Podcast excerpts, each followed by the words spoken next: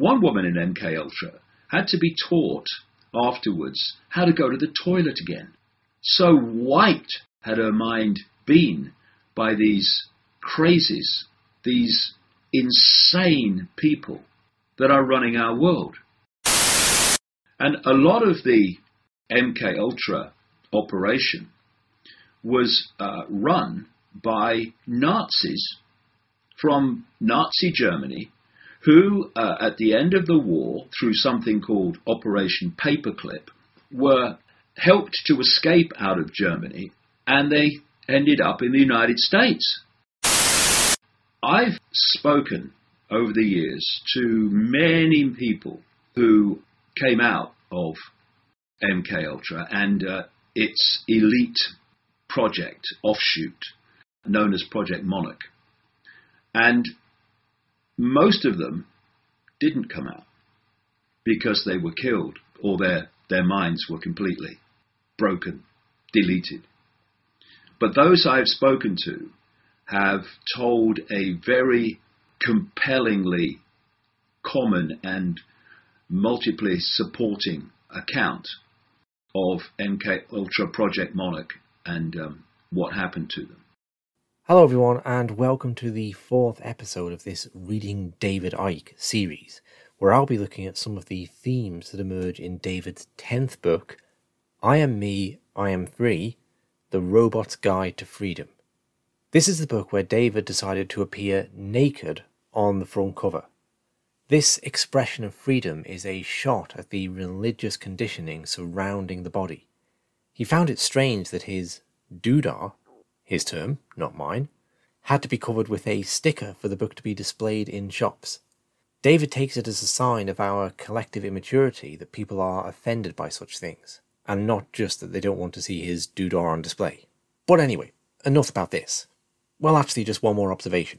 I do wonder if, in addition to being a statement, David is further conditioning himself to become immune from public ridicule here given that he's about to go to places far more radical than ever before.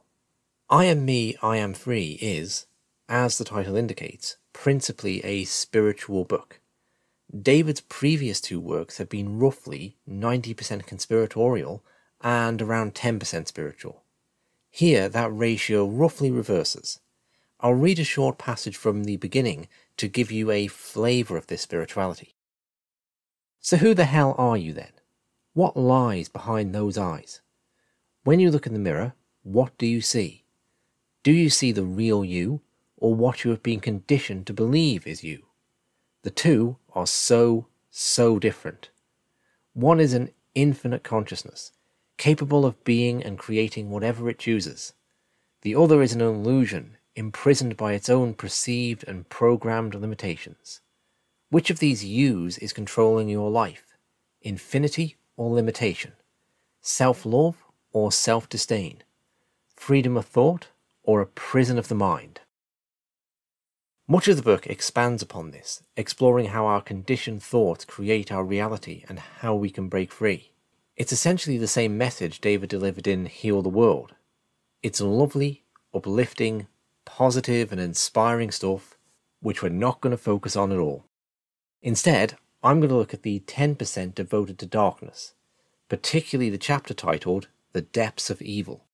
It's an interesting choice of chapter title, given that David rejects the notion of evil as an actual thing, positing that we are all part of one infinite, all loving field of consciousness.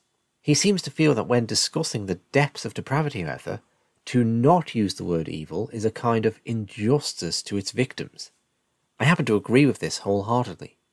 He writes that, in my years of speaking and writing about these spiritual and conspiratorial subjects, I have resisted the use of the word evil. Even now, I emphasize that what we call evil is an extreme negative imbalance in consciousness, and people in that mode can and do change. Evil is not forever. It is for as long as those minds choose to stay in the state of being. But in the light, or rather dark, of what I am about to outline, the feel of that word seems so appropriate. Indeed, we are talking the very depths of evil. What affected David so strongly he felt the need for that word? Specifically, he's writing about the CIA's MK Ultra project. Between the years of 1957 and 1984, I became a pawn in a government scheme whose ultimate goal was mind control and to create the perfect spy, all through the use of chemicals, radiation, drugs, hypnosis, electric shock, isolation in tubs of water, sleep deprivation, brainwashing, verbal, physical, emotional, and sexual abuse. I was exploited unwittingly for nearly three decades of my life, and the only explanations given to me were that, quote, the end justifies the means, and, quote, I was serving my country in their bold effort to fight communism. I can only summarize my circumstances by saying they took an already abused seven-year-old child and compounded my suffering beyond belief. The saddest part is I know for a fact that I was not alone. There were countless other children in my same situation. Project MK Ultra was a CIA program which aimed at nothing less than attaining human mind control. It arose in the post World War II era under a justification of needing to stay ahead of the Russians and Chinese, the communist octopus, in this field. It was influenced by the experiments of Nazi scientists brought to the US as part of the infamous Operation Paperclip. At its most mundane level, the program was intended to find ways to both break enemy spies in interrogation, as well as making CIA assets unbreakable through compartmentalizing information in their minds. To this end, drugs such as LSD were heavily experimented with, often without the knowledge or consent of the involuntary participants. Beyond this, there were attempts to use hypnosis to create a mind controlled assassin what became popularly known as a Manchurian candidate after Richard Condon's 1959 novel. Such an assassin would have no knowledge of their mission until activated by a trigger word, then immediately forget it as soon as the job was done. Opinions vary greatly on the success of this whole project. Many researchers have concluded all these efforts came to little effect. CIA scientists became very good at breaking human minds but could not put them back together again in any desired fashion. Others believe that the program was far more successful and point to figures like Sirhan Sirhan and Mark David Chapman, the ostensible murderers of Robert Kennedy and John Lennon, respectively, as being examples of real mind controlled assassins. Sirhan has famously always claimed to have no recollection of shooting RFK. Still others contend that MK Ultra was turned on the population in an attempt at mass mind control. This connects with the CIA's Operation Chaos, a kind of sister program to the FBI's COINTELPRO, which sought to disrupt the Black Power and anti war movements of the 1960s. There's a very good case that the Manson murders were a part of this. Unabomber Ted Kaczynski was also a part of a distressing psychological study, likely an aspect of MK Ultra. The real conspiracists contend that MK Ultra found its way into the education system and popular culture, preparing the population for acceptance of the new world order. Officially, the program was brought to an end in 1973, when then CIA Director Richard Helms destroyed the incriminating files. This allowed those involved to play down their activities during investigations into CIA malfeasance in the mid 70s some 20,000 documents survived, however, and it's estimated we may know about a third of what went on. What isn't in doubt is the horrendous nature of the project. It destroyed countless innocent lives in Nazi style human experiments. These weren't carried out in secret underground CIA labs either. They went on, often openly, at universities, hospitals, and prisons around the country. The previous clip I played was of a lady called Claudia Mullen, testifying in 1995 at the Presidential Advisory Committee on Human Radiation Experiments. I'll play another clip, this one from a Karen Wetmore, to illustrate the nature of the program further. In 1965, Karen Wetmore was only 13 when she was admitted to a hospital in Vermont. She stayed there several times in her childhood. She suffered from severe depression after falling victim to a pedophile neighbor. Admitted against her will, she was not allowed any contact with her family, being told that it was for her own good. The CIA was specifically looking for children between the ages of 13 and 18 to further dissociate. They wanted dissociative children. There's a sense of, of absolute and total helplessness. You're there, you're bound up, you're locked in this room. No matter how you scream, no matter what you say, no one is going to come. It does something to you, something you don't get over. The doctors went to work on Karen. They wanted to erase her memory and create a robot at their command. It took 30 years of legal battles for Karen to obtain her medical records and discover the violence of the treatments she was subjected to. It says seclusion, full cam. A cam is a straitjacket. And ties, which means they tied my arms and they tied my feet.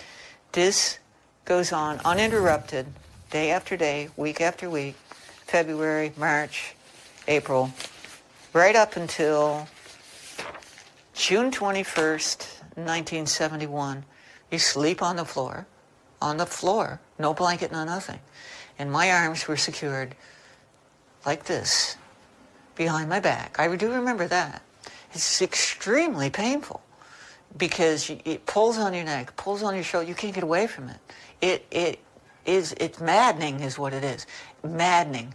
And I was naked, and I think that was part of the effort of that experiment to break me down. Everything they did was to break me down. Months in a confined room with no bearings, while her captors administered all kinds of drugs, and sometimes electric shocks at inhuman levels.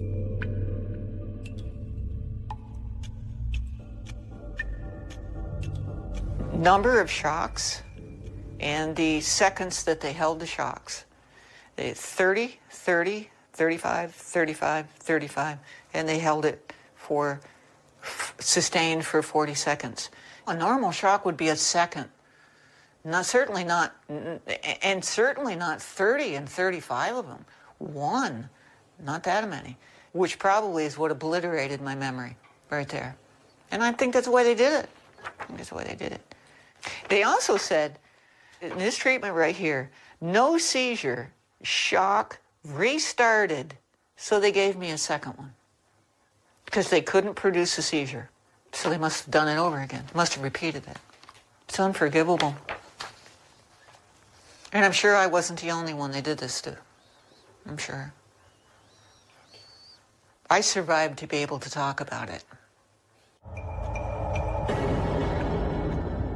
How many suffered similar experiments? In Montreal, Canada, the CIA used a world-renowned psychiatrist to set up a factory of guinea pigs in the Allan Memorial Psychiatric Department in McGill University.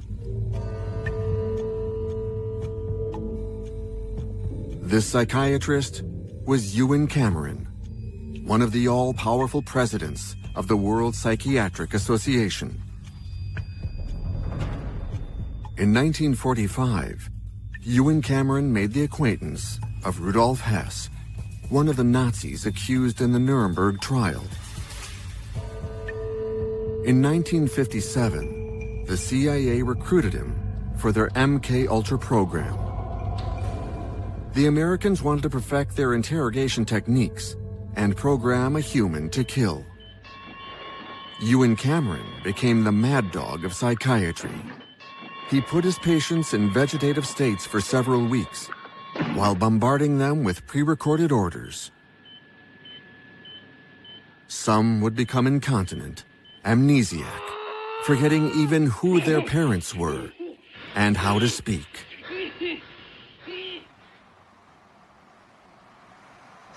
The Vermont hospital where Karen Wetmore was confined was working on the same program. In the hands of the CIA doctors, she was like a rag doll. They used drugs like LSD. They used uh, electric shock. They used chemical shock agent metrazole, which I was given in, in 1971. And I found that out in my medical records, um, which is a very brutal drug, very brutal drug. Um, CIA said it was excruciating, physically and emotionally, excruciating drug. Um, they, I have a quote from the CIA that said um, that the Soviet used, Soviets used it in the gulags, and that a POW would say or do anything to avoid a second dose. nice drug.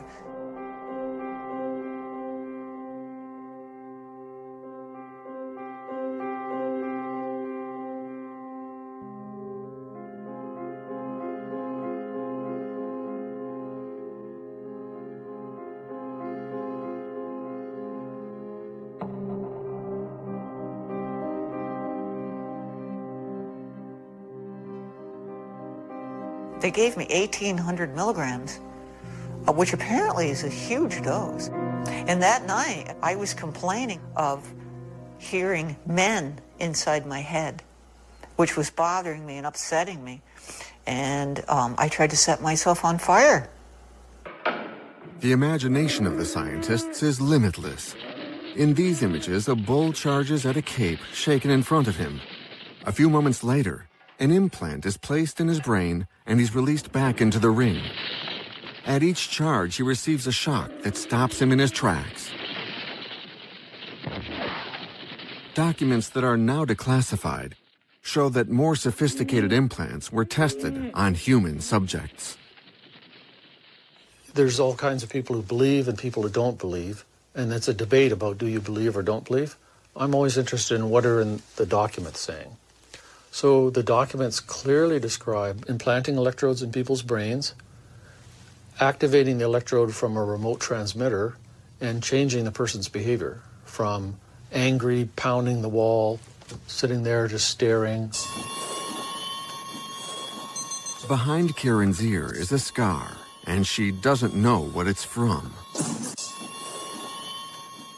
Once my therapist really understood that I had really been experimented on, by the CIA, um, she said to me, um, you know, just for the heck of it, let me look because we'd heard about, we'd read about, there, there's been information about these implants.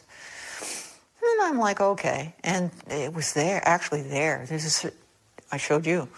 Um, I went to a plastic surgeon who told me it was a surgical scar, but there's nothing in my medical history, nothing in a medical record that that shows any kind of problem ever uh, behind my right ear, or any incision, or any surgery, or anything else. But there it is. Karen has been compensated by the American government for her ordeal. But like many rare victims who speak up, for a long time, she was considered crazy.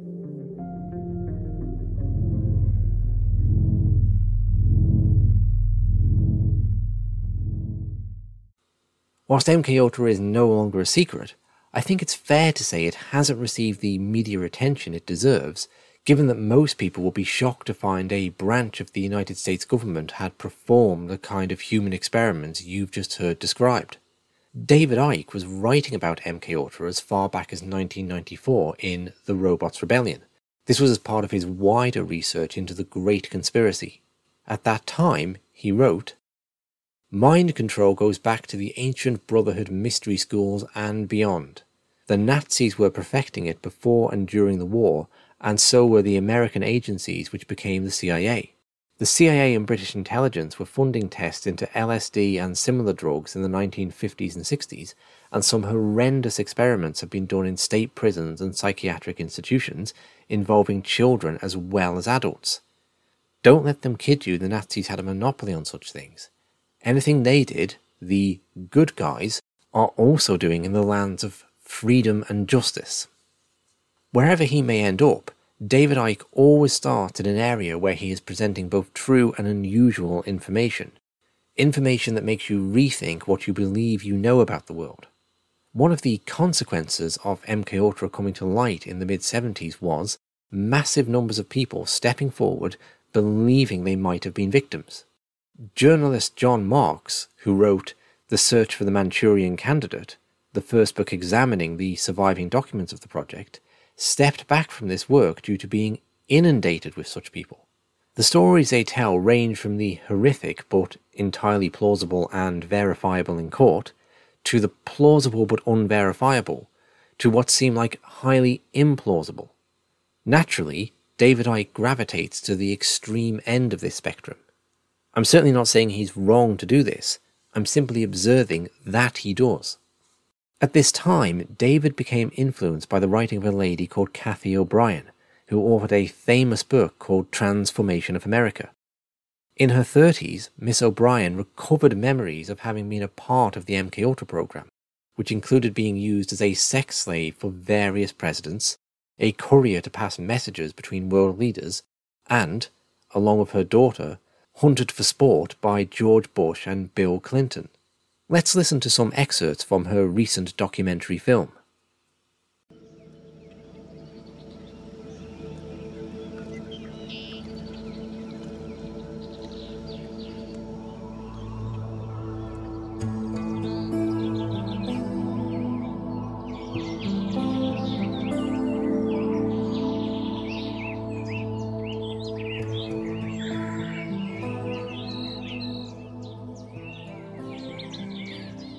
My name is Cathy O'Brien, and I'm a survivor of MK Ultra mind control, specifically the CIA's Project Monarch aspect, which is a multi generational study that they were doing and use of multi generational incest based children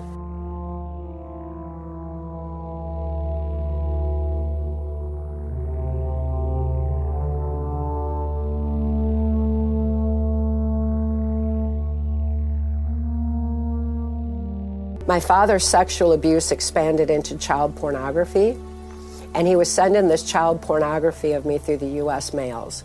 And it was he was caught.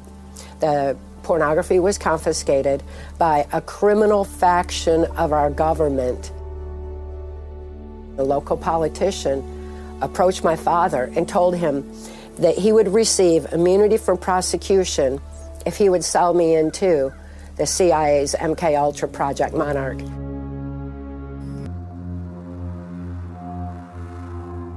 My father had a sixth grade education, had earned his living as a worm digger. We were very, very dirt poor. But when he sold me into the project, he eventually went on to become a multimillionaire with government contracts. So already we're seeing how this was a structured system within a corrupt faction of our government that not only was um, targeting children like myself, but sanctioning the abuse through the court system, granting my father immunity from prosecution. As soon as my father sold me into the project, he was flown to Boston, Massachusetts, where the Catholic faction, the Jesuit faction of, of Project Monarch, was um, being run by Cardinal Law. My father was trained by Cardinal Law on how to raise me in the project. This included human trafficking. It wasn't called human trafficking back then. It was just being prostituted out to all the local politicians, the policemen, the, all the pedophile priests that were involved in my area, and those who were part of my grandfather's Blue Masonic Lodge. The Blue Masonic Lodge is where all the politicians came together and were actively part of making the plans for MK Ultra mind control. I was exposed to the governor of Michigan, George Romney, and I was taken to Mackinac Island, Michigan, to meet with him, to be prostituted to various government leaders, including Canadian Prime Minister at the time, Pierre Trudeau. I was also exposed to who would become my owner in MK Ultra, uh, U.S. Senator Robert C. Byrd. Byrd was up there discussing various ways that they could expand mind control into the population, and he and George Romney uh, discussed the ways that they could put it into the education system. Senator Byrd, as head of appropriations, has set it up where the states became dependent upon the federal government for funding for the education system. They had a plan for manipulating the minds of the children through altering their knowledge base. Information control is a form of mind control, which is why they were so interested in taking over the education system and why they were interested in taking over the media. An extremely traumatizing MK Ultra mind control um, experience that that I've had was the most dangerous game of human hunting. No matter what the weather, you know, I didn't have any any clothes and was turned loose in a woods and then literally hunted by men with guns and never knowing whether or not I would actually be shot. They used hunting dogs to, to track, which was really, really traumatic. And of course, it was it was kind of designed to where there's no place to run, no place to hide, because there was no way to get away from them. And it was at one of those human hunting places that I saw George Bush Jr. hunted just as I was. And his his own father and Dick Cheney were a part of extreme trauma base for him because they were creating a Manchurian candidate who would become president. Go on. So the stay in the girl made stop eating It was absolutely horrible that anybody was being hunted. And I've always had extreme compassion for George Bush Jr. It was an effort to be able to keep all the power in the Bush Clinton dynasties.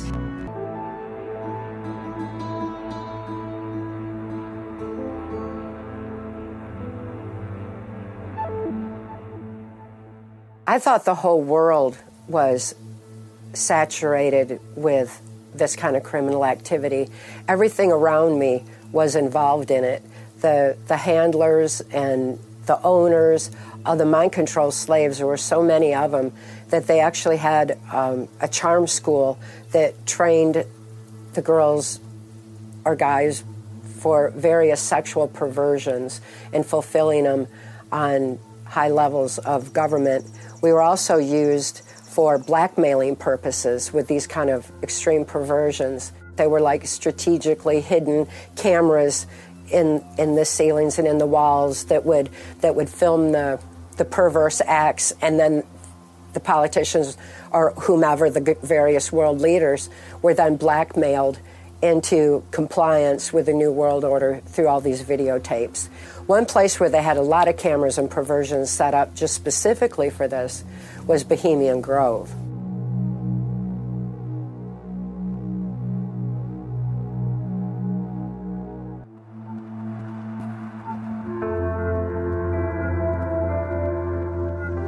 At the Grove, when girls reached age 30, they were they were murdered or they were sacrificed.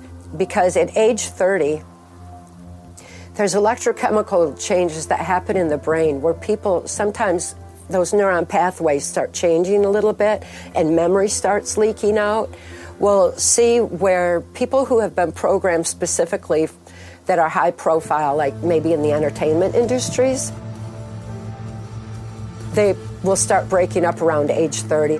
We'll see things like what about Britney Spears shaving their head. It's just part of what happens around that age.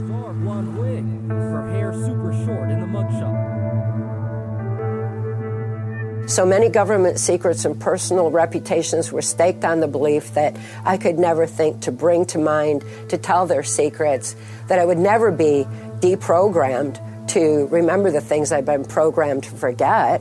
It was horrific knowing that so many lives were lost, so many girls when they reached age 30. And of course, so often for the perversion purposes, they were saying that, that the girls were too old to be used anymore for perversion anyway. So, you know, they were useless, just get rid of them. And I was definitely going to be killed there as well. I was to go out in a blaze of glory and be, be burned alive.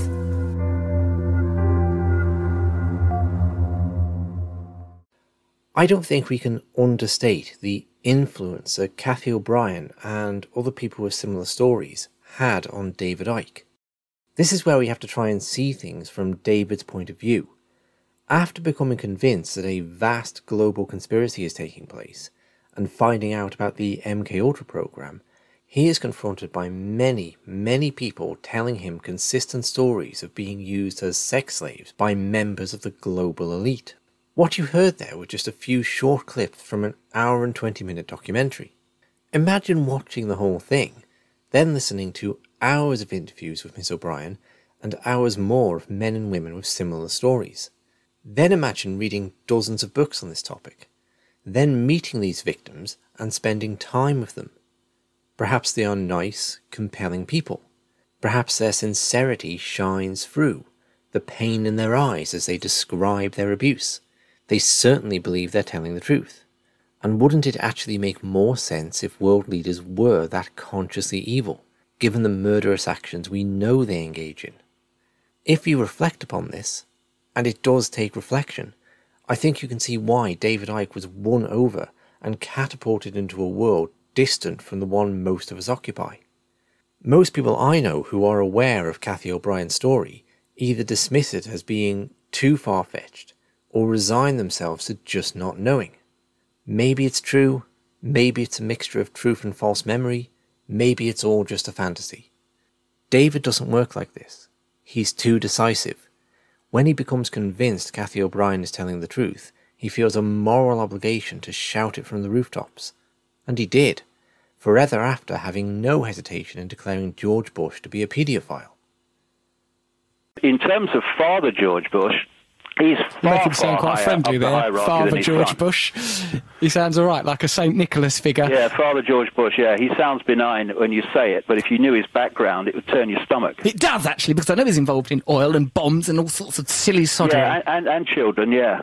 Children? Uh, which I've exposed in my books in great detail. Well, say that, say that on the radio. That sounds bonkers. Go on, David. I'm not, I'm not being dismissive. What, what, what? George Bush and children, what? Oh, he's, he's a notorious paedophile, Father George Bush. Wow, there we go. oh, absolutely. obviously not the views of the BBC. I obviously have to say that, David. You would be aware that oh, yeah, that's something it I wouldn't be the views of the BBC. But, um, Actually, no, hold on. I've just looked at the guidelines. That is the views of the BBC. Uh, for 20 years. and uh, and uh, I, have uh, written about it in great detail in my books. And mm. yeah, absolutely. What David lets go of, in my opinion, is the opposite possibility. Could he be meeting people with mental health problems? People who have not actually recovered repressed memories, but rather conjured up false ones through hypnosis. This takes us into one of the most controversial topics we could explore, and one that I would suggest remains unresolved in the public mind to this day. Do human beings repress memories of traumatic events, or are we instead all too good at conflating memory and fantasy? I say this is unresolved in the public mind. As an example of this, Netflix have released two documentaries in recent years adopting opposite positions. 2017's The Keepers explored the recovered memories of a Jean Wehner who claimed to have been sexually abused at her Catholic school. The slant of the film leaves the viewer in no doubt these claims are to be believed. In stark contrast, the 2021 documentary Buried examines Eileen Franklin's recovered memories of her abusive father committing two murders. With DNA evidence firmly exonerating him from the second murder, the viewer is left in little doubt these memories are false, probably induced through hypnotic regression. Memory experts insist this is easy to accomplish in a substantial percentage of the population. They routinely implant, more innocuous, false memories into the minds of study volunteers. Perhaps the most famous memory expert, Dr. Elizabeth Loftus, contends that therapists have inadvertently created an epidemic of false memories of childhood sexual abuse, with numbers running into the millions. David Icke firmly rejects this, contending the vast number of people he met couldn't possibly all be suffering of false memories. I should point out this went beyond the MK Ultra program. David was encountering adults with recovered memories of childhood satanic ritual abuse too. I'll say a little bit more about this in the next episode. Whether he's right about this or not, I think it's easy to understand his position. How many of us, when confronted by so many tragic stories, would be able to resist believing the victims? David also points out, quite correctly, the association between false memory advocates and paedophiles. The board of the False Memory Syndrome Foundation contained both advocates of paedophilia and doctors like Louis Jolyon West, who worked on the MK Ultra project. Elizabeth Loftus herself has testified for the defense at the trials of both Harvey Weinstein and Ghislaine Maxwell. I wouldn't conclude from this that the false memory paradigm is a scam, however. Irrespective of truth or falsehood, it is self evident that sex abusers would be all over it. This is a huge subject, and one I'd like to explore in more depth, perhaps with interviews. For our purposes here, however, it's not important to resolve it, only to understand that David Icke was won over by the recovered memory case, and why he was. The effect of all this is that David comes to see many of the world's political elite as utterly, utterly deceptive. The thing is, Russell, that the world is not just a little bit not like we think it is. The world is nothing like we think it is. What we're seeing in the mainstream media Yeah. is a movie.